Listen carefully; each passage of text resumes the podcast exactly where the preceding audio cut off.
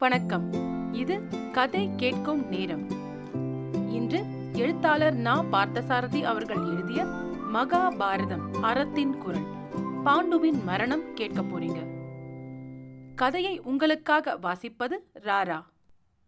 தீவினை எவரை அணுகினாலும் சரி சொல்லிக்கொண்டு அணுகுவதில்லை. கண்ணுக்குத் தோற்றாமல் விளைவு நெருங்குகிறது வினை. பாண்டுவின் வினையும் இப்படித்தான் அவனை நெருங்கியது. வினைக்கும் விதிக்கும் முன்னால் மனிதன் எம்மாத்திரம்? அப்போது வசந்த காலம் தபோவனத்தை சுற்றி வசந்த கால எழில் மனோரம்யமாக பரவியிருந்தது. மரங்களின் பசுமை பரப்பிற்கு நடுநடுவே செவ்வண்ண மலர்கள் கொத்து கொத்தாய் பூத்திருந்தன. தென்றல் மனோகரமாக வீசிக்கொண்டிருந்தது. குளிர்ந்த சூழ்நிலை. பாண்டு மான் தோலை விரித்து அமர்ந்து கொண்டிருந்தான். ஆசிரம வாசலில் மாத்திரி நீராடிவிட்டு கூந்தலை புலர்த்திக் கொண்டிருந்தாள். அவள் நின்று கூந்தலை புலர்த்திக் கொண்டிருந்த நிலை கண்டோர் காமுறுத்தக்க கவர்ச்சியினதாக இருந்தது. தவத்துக்காக அமர்ந்து கொண்டிருந்த பாண்டு கண்கள் இமையாமல் அவளையே பார்த்து கொண்டிருந்தான். நீராடி முடிந்த நிலையில் கடைந்தெடுத்தவை போன்ற அவளுடைய அங்கங்கள் ஒளி நிறைந்து தோற்றிக் காணும் கண்களை வசீகரித்தன.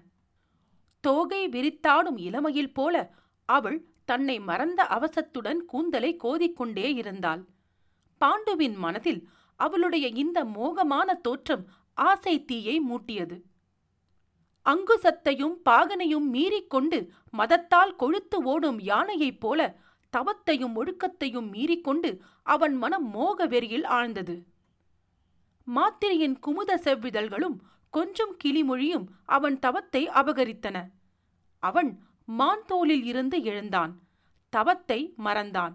தணிக்க முடியாத ஆசை வெறியால் இந்தம முனிவரின் சாபத்தையும் மறந்து மாத்திரியை அணுகினான் அவன்.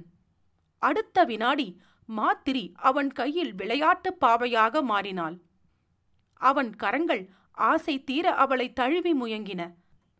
அதே நேரத்தில் சரியாக தொலைவில் எங்கோ ஓர் ஆந்தை பயங்கரமாக ஒருமுறை அலறி ஓய்ந்தது. முயங்கிய பாண்டுவின் கரங்கள் சோர்ந்தன. அவனுக்கு மூச்சு திணறியது. கை கால்கள் ஓய்ந்து கொண்டு வந்தன. சிறிது சிறிதாக உணர்வு ஒடுங்கிக் கொண்டே வந்தது. மாத்திரி ஒன்றும் புரியாமல் திகைத்தாள். அவள் திகைத்து கொண்டிருக்கும் போதே அவன் உடல் வேறற்ற மரம் போல கீழே சாய்ந்தது. அந்த உடலில் இருந்து உயிர் நீங்கிவிட்டது. முனிவரின் சாபத்திற்கு வெற்றி. பாண்டுவின் ஆசைக்கு தோல்வி. மாத்திரி கதறி ஓலமிட்டு அழுதாள் அலறினாள் அரற்றினாள். குந்தியும் புதல்வர்களும் அவள் அலறலை கேட்டு ஓடி வந்தனர். பாண்டுவின் திடீர் மரணம் அவர்களையும் கதறி அழச் செய்தது. எல்லோரையும் அழ வைத்த விதி எங்கோ தனிமையில் எவரும் காணாதபடி பாண்டுவை தான் வென்றுவிட்டதாக சிரித்துக் கொண்டிருந்தது. இவர்கள் அழுதார்கள். விதி சிரித்தது. இவர்களுடைய அழுக்குரலை கேட்டு தபோவனத்தை சேர்ந்த மற்ற முனிவர்களும் வந்து கூடினார்கள். குந்தி மாத்ரி பாண்டவர்கள் ஆகியோருக்கு அந்த முனிவர்கள் ஆறுதல் கூறினர். புதல்வர்களைக் கொண்டு பாண்டுவின் அந்திம கிரியைகளை நிறைவேற்றினர். கணவன் இறக்க தான் காரணமாகியதனால் மாத்திரி தானும் ஈமச் சிதையில் விழுந்து கணவனுடனேயே விண்ணுலகு எய்தினாள். புதல்வர்களை காத்துய்க்க வேண்டும் என்ற கடமையை மேற்கொண்ட குந்தி மனதை கல்லாகச் செய்து பொறுத்து கொண்டவளாய் இவ்வுலகில் தங்கினாள். பாண்டவர்கள் ஐவரும் தாயாலும் காசீபர் முதலாகிய தபோவனத்து முனிவர்களாலும் ஆறுதலும் தேர்தலும் பெற்று தந்தை இழந்த துயரத்தை மறந்து வந்தனர். பாண்டுவுக்கும் மாத்ரிக்கும் செய்ய வேண்டிய கிரியைகளையெல்லாம் முடித்த பின்பு குந்தியும் பாண்டவர்களும் துயரம் நிறைந்த வருத்தச் சின்னமாக தோன்றும். அந்த தபோவனத்தில் தங்கியிருப்பது நல்லதல்ல என்று எண்ணினர் அங்கிருந்த மற்ற முனிவர்கள். வருத்தம் நிகழ்வதற்கு இடமாக அமைந்தது அந்த தபோவனம். இனியும் அங்கே தங்குவதனால் அவர்களுடைய வருத்தம் வளரலாமே தவிர குறைய முடியாது. ஆகையால் குந்தியும் பாண்டவர்களும் வருத்தத்தை மறந்து ஆறுதல் பெற வேண்டுமானால் தங்கள் உறவினர்களோடு அத்தினாபுரியில் சென்று தங்கியிருப்பதே சிறந்தது. என்று முடிவு செய்தனர் தபோவனத்தில் உள்ளோர். காசிபர் முதலிய முனிவர்கள் குந்தியையும் பாண்டவர்களையும் தலைநகரமாகிய அத்தினாபுரிக்கு அழைத்து கொண்டு வந்து திருதராட்டின மன்னரிடம் விட்டுவிட்டு சென்றனர். திருதராட்டிரன் தம்பியின் புதல்வர்களையும் மனைவியையும் கண்டு அவன் மறைவிற்காக கண்ணீர் விட்டு கலங்கினான். தன் திருவடிகளிலே விழுந்து வணங்கிய தம்பியின் புதல்வர்களை மார்புறத் தழுவி மகிழ்ந்த காட்சி திருதிராட்டினரது பாசத்தை வெளிப்படுத்தும் இயல்பினதாக இருந்தது.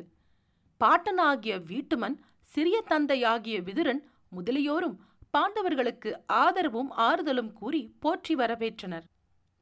ஐவரும் நூற்றுவரும் சகோதர பாசத்துடனே நெருங்கி பழங்கினர் ஒரே பொய்கையில் தாமரை மலர்களும் அள்ளி மலர்களும் நெருக்கமாக மலர்ந்து கொழித்து வளர்ந்தாற்போல பாண்டவர்களும் கௌரவர்களும் அன்புடன் நேயம் பெருக்கி வாழ்ந்தனர்.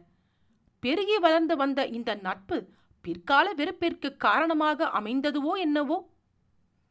பாண்டவர்களும் குந்தியும் இவ்வாறு அத்தினாபுரியில் தங்கியிருந்த போது குந்திபோச நாட்டு சூரமன்னனுக்கு தன் மகளின் நாயகனாகிய பாண்டு இறந்து போன செய்தி எட்டியது.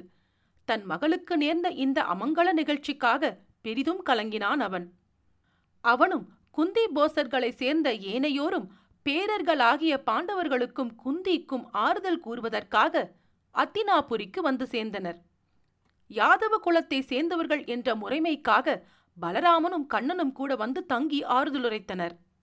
தந்தையை இழந்து கவலையில் ஆழ்ந்து போயிருந்த பாண்டவர்கள் ஐவரும் இவர்கள் வரவால் பெரிதும் மனம் தேறினார்கள். பாண்டவர்கள் பெற வேண்டிய செல்வம் ஆட்சியுரிமை முதலியவற்றையும் அவர்களுக்கு முறைப்படி பகுத்தளிப்பதற்குரிய முயற்சியை கண்ணன் பலராமன் குந்தி போசகர்கள் முதலிய இவர்கள் மேற்கொண்டனர். தண்ணீர் பெருக்கோடு தண்ணீர் பெருக்கு ஒன்றுபட்டு கலந்தது போல இவர்கள் யாவரும் ஒன்றுபட்டு அத்தினாபுரியில் உவந்திருந்த நிலை கண்கொள்ளா காட்சியாக இருந்தது. வீட்டுமன் விதுரன் முதலிய பெரியோர்களுக்கு வந்திருந்த விருந்தினர்களை வரவேற்று போற்றி பேணுவதிலேயே நேரமெல்லாம் கழிந்தது. பாண்டவருக்கு வாழ்நாள் முழுவதும் கண்ணபிரானுடைய அனுதாபமும் உதவிகளும் கிடைப்பதற்கு இந்த முதல் சந்திப்பு பெரிதும் பயன்பட்டது. சில நாட்கள் தங்கியிருந்த பின்னர் குந்தி போசர்களும் கண்ணன் பலராமன் முதலியவர்களும் புறப்பட்டு விடைபெற்றுக் கொண்டு தத்தம் நாடு சென்றனர். கருடனுக்கு அஞ்சித் தளரும் பாம்புகள் போல பாண்டவர்களை நோக்க துரியோதனாதியர் தளர்ந்தவர்களாக தென்பட்டனர். பாண்டவர் கல்வியாலும் வீரத்தாலும் நாள்தோறும் சிறப்புற்று வாழ தலைப்பட்டனர். அவர்கட்கு முன் கௌரவர் மதிக்கு முன் மின்மினியாயினர். மகாபாரதம் அறத்தின் குரல் பாண்டுவின் மரணம் கேட்டதற்கு நன்றி. கதையை உங்களுக்காக வாசித்தது ராரா. கதை கேட்கும் நேரம் பிடித்திருந்தால் ரேட்டிங் மற்றும் ரெவ்யூ கொடுக்க மறவாதீர்கள். உங்கள் ரெவ்யூ ரேட்டிங் நல்ல கதைகள் உங்களுக்கு தேர்ந்தெடுத்து வாசிப்பதற்கும் எழுதுவதற்கும் எனக்கு ஊக்கமளிக்கும். உங்கள் நண்பர்களுக்கு கதை கேட்கும் நேரத்தை பகிருங்கள். கதை கேட்கும் நேரம் யூடியூப் மற்றும் ஃபேஸ்புக்கில் உங்கள் கமெண்ட்ஸை நீங்கள் கொடுக்கலாம். மீண்டும் அடுத்த பகுதியில் சந்திக்கிறேன். நன்றி ராரா.